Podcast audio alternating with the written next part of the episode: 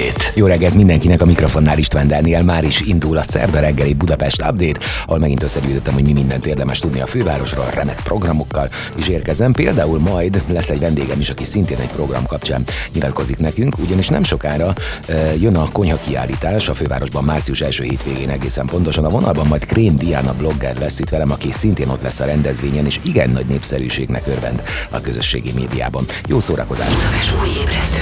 Budapest Update István Dániellel. Minden hétköznap reggel héttől a főváros és környéke legfontosabb híreivel. Változatos és értékes tartalom. Élet, öröm, zene. Ez a Manna FM. Jó reggelt mindenkinek! Ez a szerda reggeli Budapest Update egyébként február 22-e van, ez 33 éve az áldozatok napja. 1990. február 22-én tette ugyanis közzé az Európa Tanács a bűncselekmények áldozatainak kártáját, azóta tartják számos országban az áldozatok napját, a Fehér Gyűrű Közhasznú Egyesület kezdeményezésére 93-tól tartjuk Magyarországon.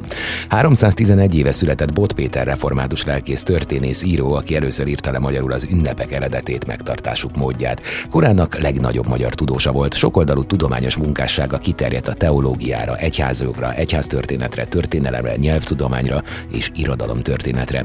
Nevéhez fűződik az első magyar nyelvű egyháztörténet és az ünnepek eredetéről megtartásának módjáról szóró első magyar nyelvű munka. Az irodalomtörténet szempontjából legfontosabb műve a Magyar Atanes című 1766-ban megjelent lexikon, amely több mint 500 magyar írót mutat be. 120 éve született Rothschild Klára divattervező, a Budapest Klára divatszalon vezetője, hajnali négy órakor látott napvilágot, a Rothschild bankárfamiliának csak névrokona volt.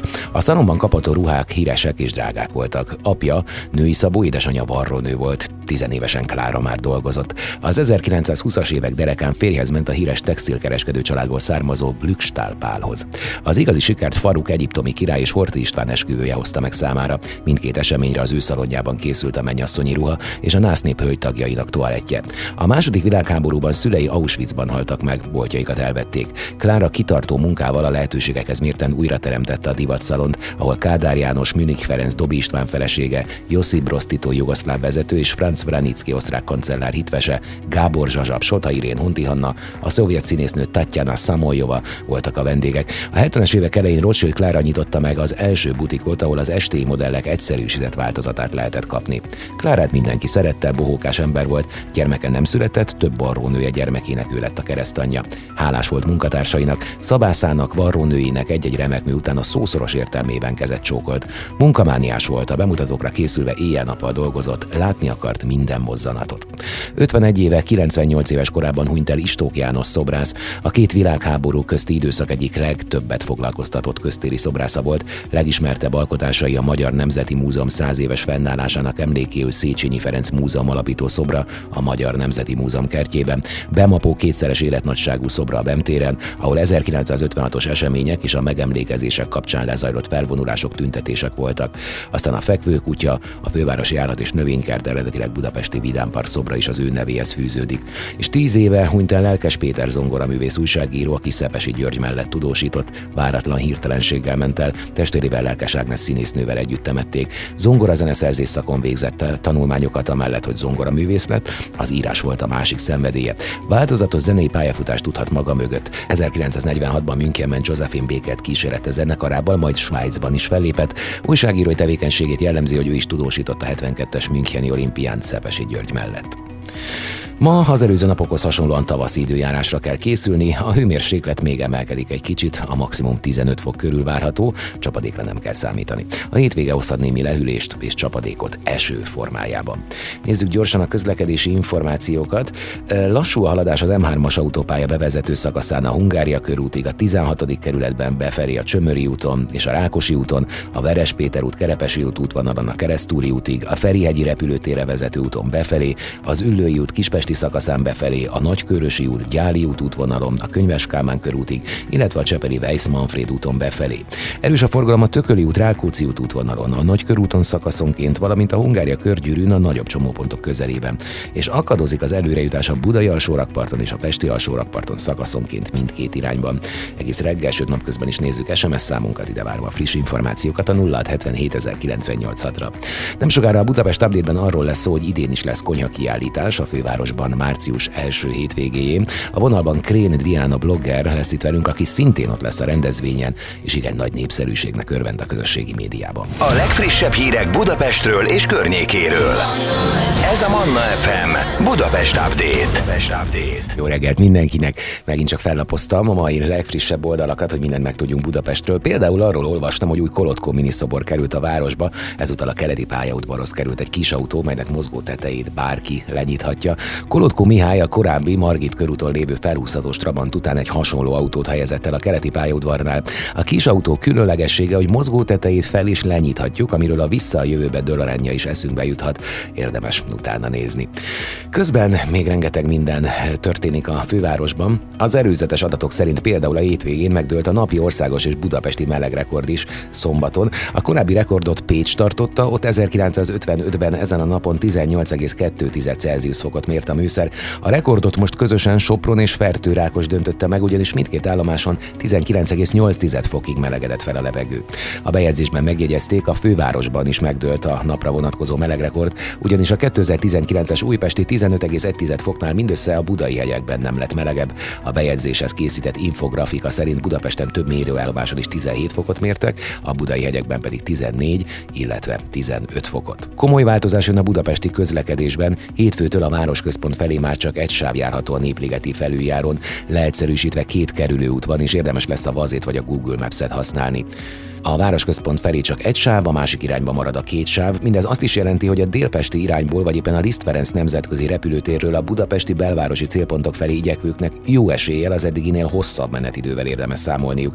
Kerülő útként az északi irányban szóba jöhet például a Népliget másik oldala, a Határút, Kőér utca, Basa utca, Fertő utca, Vajda Péter út, Könyves Kálmán körút kombó, ahol a szakasz elején elég pocsék az út minősége. Opció lehet még déli irányban a Nagykörösi út, Gyáli út, Könyves Kálmán körút. Minden esetre érdemes lesz a valós idejű útvonaltervezőket használni a belvárosi célpontok felé tartóknak.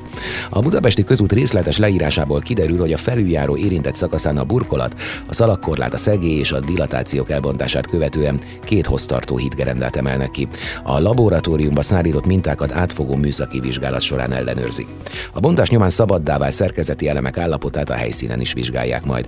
A műszaki felmérés során pedig meghatározzák, hogy a híd milyen mértékben terhelhető, és azt is, hogy milyen további beavatkozásokat lehet szükséges elvégezni dolgozni rajta.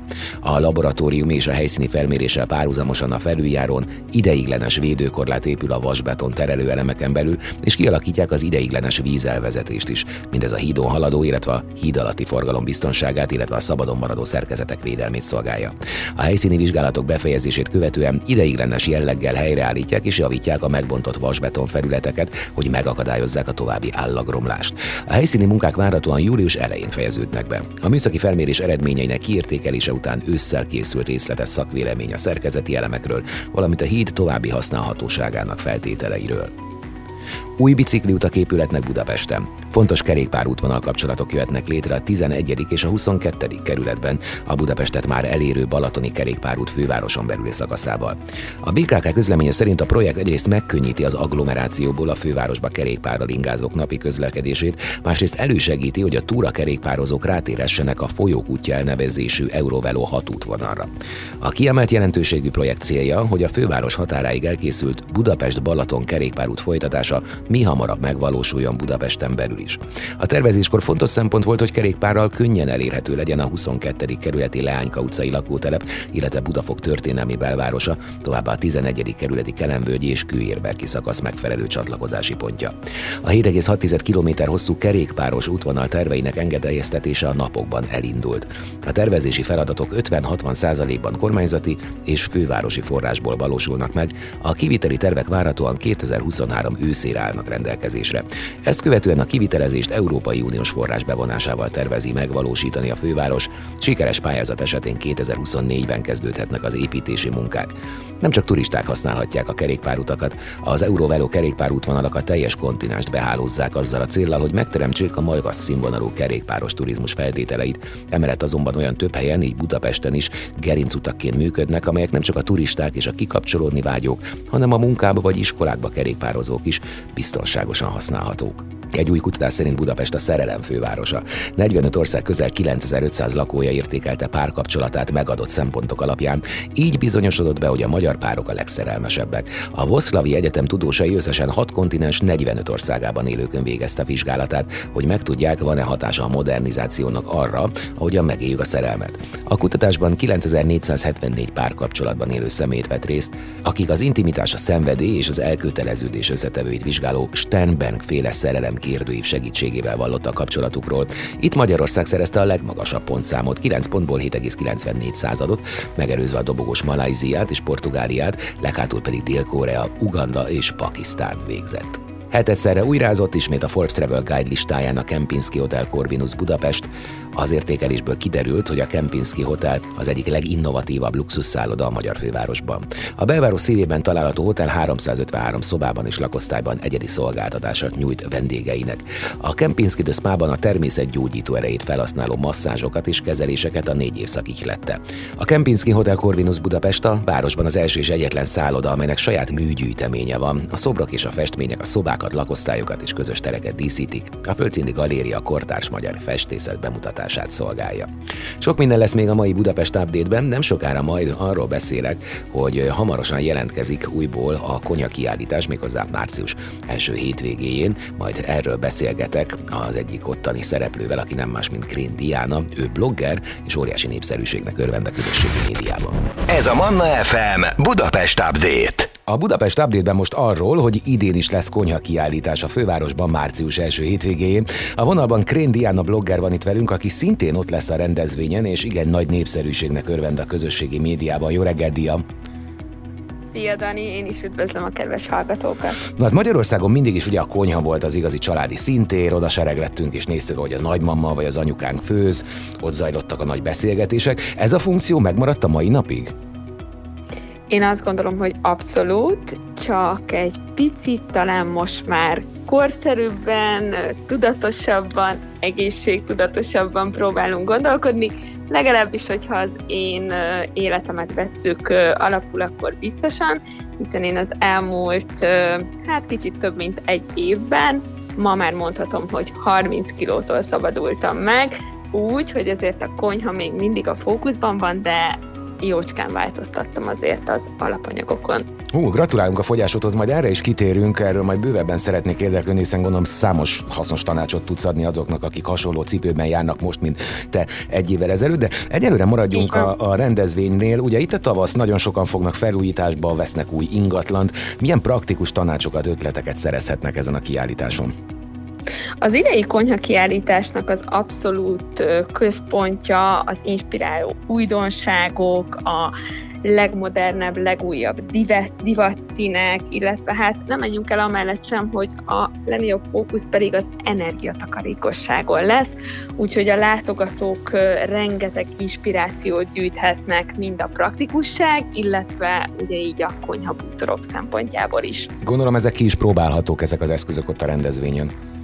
Abszolút így van. A rendezvény az nagyon-nagyon interaktív lesz, tehát minden megfogdosható, kipróbálható és meg is kóstolható, hiszen rengeteg finomság lesz a nagy színpadon, Michelin csillagos séfek fognak bemutató főzéseket tartani, úgyhogy tényleg nagyon-nagyon-nagyon impulzív lesz ez a három nap a Paplászó sportalénában. Ahogy te is mondod, másról sem hallunk manapság, csak hogy energiát spóroljunk, ehhez ugye meg lesznek a készülékek a kiállításon. Hogyan tudunk fogni esetleg egyéb alternatív módon az energián a konyhában? Én azt gondolom, hogy ha takarékoskodunk mondjuk az alapanyagokat tekintve is, tehát próbálunk egy picit tudatosabbak lenni abban, hogy hogyan tároljuk például az ételeket, hogy kevesebbet pazaroljunk, és erre is nagyon-nagyon jó megoldásokat találhatnak majd a kedves látogatók. Időről időre új trendek jönnek a lakásdizájnban, interiőrben. Mik az idei 2023-as trendek? Ha mondjuk 20 év múlva megnézünk majd egy mostani lakberlapot, amiben ott van a 2023-as konyha, akkor hogyan fogunk emlékezni rá? Mik a fővonalak? Én azt gondolom, hogy most az a az a legfontosabb, hogy minél időtállóbb legyen egy konyha, tehát gondolok itt a funkciókat tekintve, a textúrákat, a, a színeket tekintve is, és erre nagyon sok inspirációt fognak majd látni a kedves látogatók. Az idei év, át sőt, szerintem hát tulajdonképpen az elmúlt karácsony, de az előző évek nagy-nagy sláger terméke volt, és egy igazi robbanást okozott a konyhában az Airfryer. Ez még tartja a népszerűségét, illetőleg megjelentek emellett ezen felbuzdulva akár más olyan új eszközök, amiket mi még nem is használunk, vagy nem ismerünk, de nagyon hasznosak lehetnek? Abszolút, azt gondolom, sőt, az Airfryer talán az idei évben fog teljes egészében kiteljesedni, hiszen ezzel is nagyon-nagyon sokat tudunk energiát spórolni, sőt időt is, amivel azt gondolom, hogy rengeteg hallgató szintén küzd, hogy kevés az időnk, szeretnénk energiatakarékosan előállítani mondjuk a családnak egy gyors vacsorát, és hát az Airfryer tényleg egy olyan eszköz, ami én azt gondolom, hogy manapság kötelező minden konyhában. Na beszéljünk egy picit rólad, hiszen ugye az elmúlt egy évben mondtad, hogy 30 hát kilót fogytál. Nálad mi volt az a pont az életedben, amikor úgy döntöttél, hogy na ez így nem mehet tovább, és akkor elkezdek diétázni, vagy nem tudom te, hogy hívod, életmódot váltasz? Igen, ez nagyon-nagyon fontos, hogy életmódváltás. Ezzel a szóval annyira könnyedén dobálózunk, rengeteg helyen halljuk, de ahhoz, hogy tényleg valóban megértsük azt, hogy mi is az a nagybetűs életmódváltás, mai fejemmel már azt gondolom, hogy a legfontosabb, hogy a tiltólistás ételeket kivegyük a mindennapjainkból, és próbáljunk olyan klassz, modern alapanyagokkal előállítani mindent, amit csak megkívánunk, és én ezt próbálom bemutatni. Ebben számomra is nagyon nagy segítség az Airfryer, hiszen nekem is nagyon sűrűek a mindennapjaim, és hogyha gyorsan szeretnék valami egészségtudatosabbat előállítani, akkor ugye jóval kevesebb híradék felhasználásával tudom ezt megtenni, és az én életemben a legfontosabb az az volt, hogy nem a tükörképet vettem elsődlegesnek, hogy ott mit látok, hanem az egészségemet, és megértettem azt, hogy milyen óriási felelősséggel tartozom saját magamért. És rögtön elkezdtek olvadni a kilók, vagy azért ennek kell jó néhány hetet adni, mert ugye az ember hamar feladja, ráadásul ott van a jó-jó effektus, amikor már azt hiszem, hogy elértem a célomat, újból visszatérek arra az életmódra, megint visszajön minden, szóval azért ez egy eléggé kitartó munkát igénylő sztori. Így van, és nagyon jól mondtad, kitartó munkát, és hogyha ma megkérdezik tőlem valaki, hogy mi a legnagyobb kulcsa annak, hogy 30 kilót láttam is, hogy ilyen jól tudom tartani, az a fejmunka.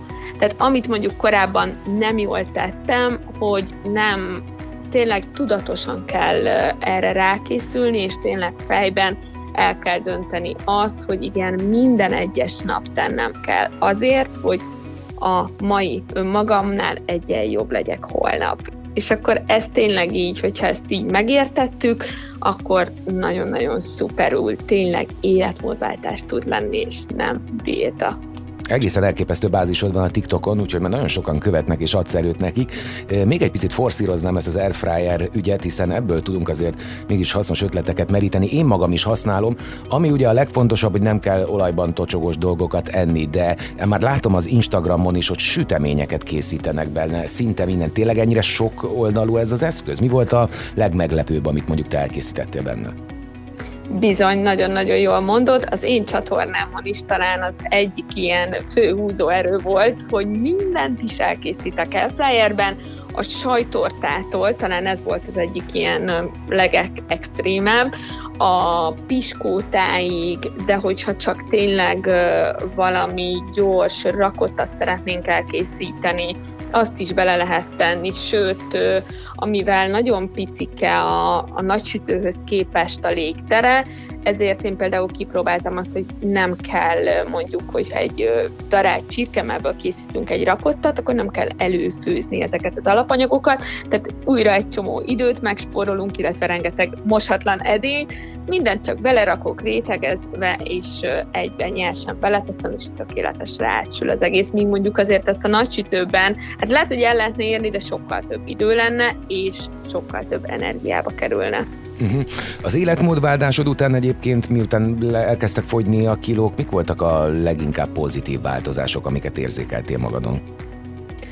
Hát elsődlegesen az egészségi állapotom javulása, tehát most arra már tökéletes lett a laborom, nincsenek ilyen kis mínusz-plusz jelek, ami számomra nagyon-nagyon jó érzés.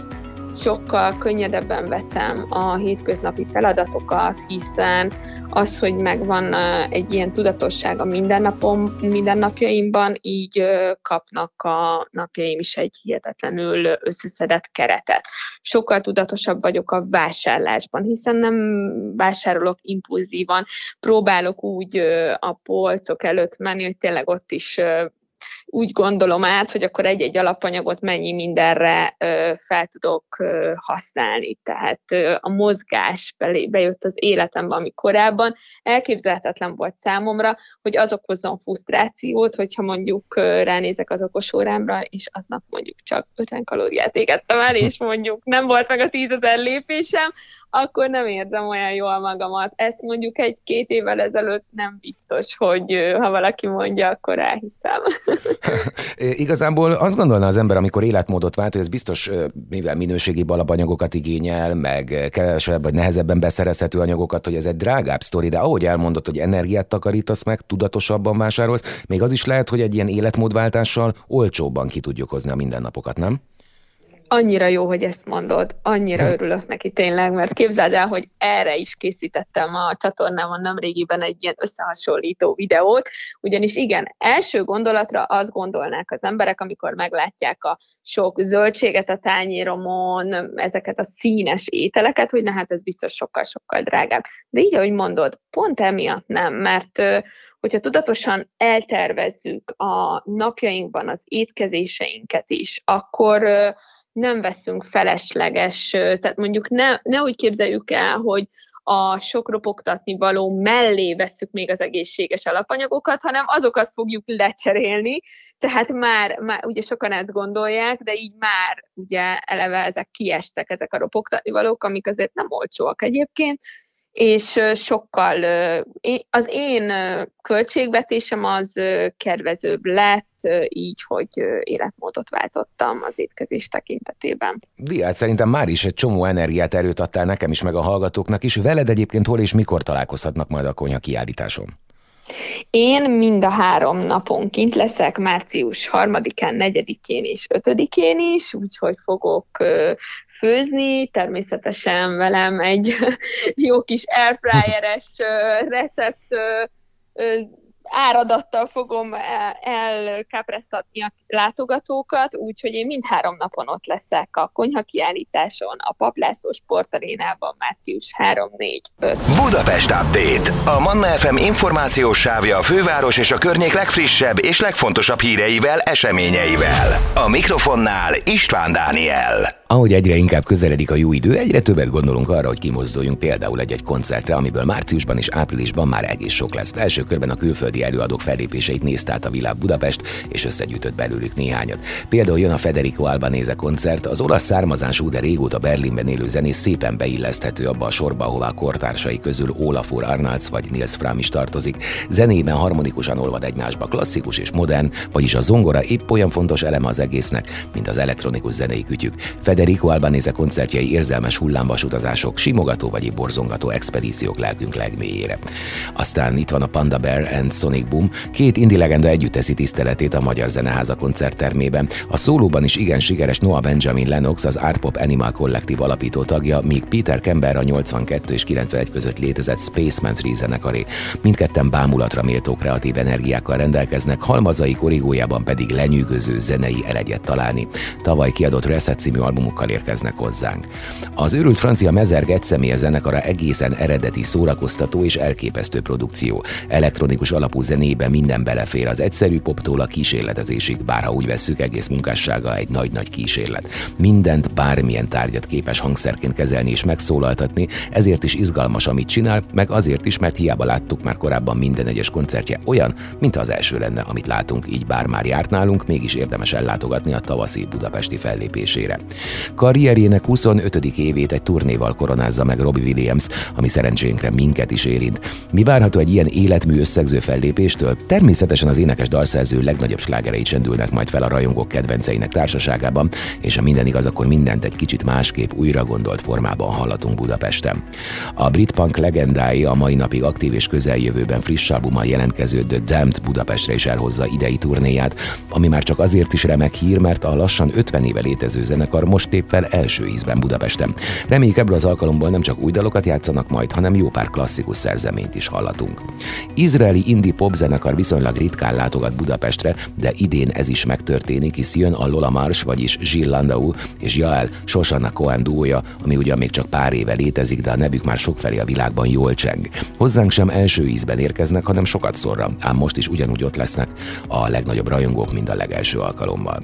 Vitán felül a death metal legbrutálisabb zenekara a végtelenül horror amerikai Cannibal Corpse. Az idén 35 éves együttes 15 nagylemezt adott ki eddig, és nemrég jelentették be, hogy már dolgoznak a következő. Ez a tény azonban nem akadályozza meg őket abban, hogy letoljanak egy európai turnét, melynek során Budapestre is eljönnek három vendégzenekar a Dark Funeral, az Ingested és a Strom Truller társaságában. Az amerikai Louis Vasquez és változó felállású zenekara igazi underground csemege. Az eddig öt nagy lemez kiadott The Soft Moon nem is érkezhetne jobb helyre, mint a Dürerbe. Vasquez alaposan felzaklató industriális elektronikus zenéhez remekül passzol majd a csendes nyugodt Dunaág, valamint az ipari épületek közt húzódó kontraszt. Jön Jonathan Bree is, az új-zélandi dalszerző, énekes és producer külsőre fura szerzett, mintha a ruha alatt nem is húsvérember lenne, pláne hogy az arcát sem látni soha, mert folyton egy a vonásokat nélkülöző maszk fedi. Eddig megjelent négy nagy lemezét idén követi az ötödik, ennek ürügyén koncertezik és érkezik hozzánk is. Ők mind-mind tiszteletüket teszik a fővárosban, úgyhogy gazdag lesz a tavaszi koncert Manna FM. Manna FM.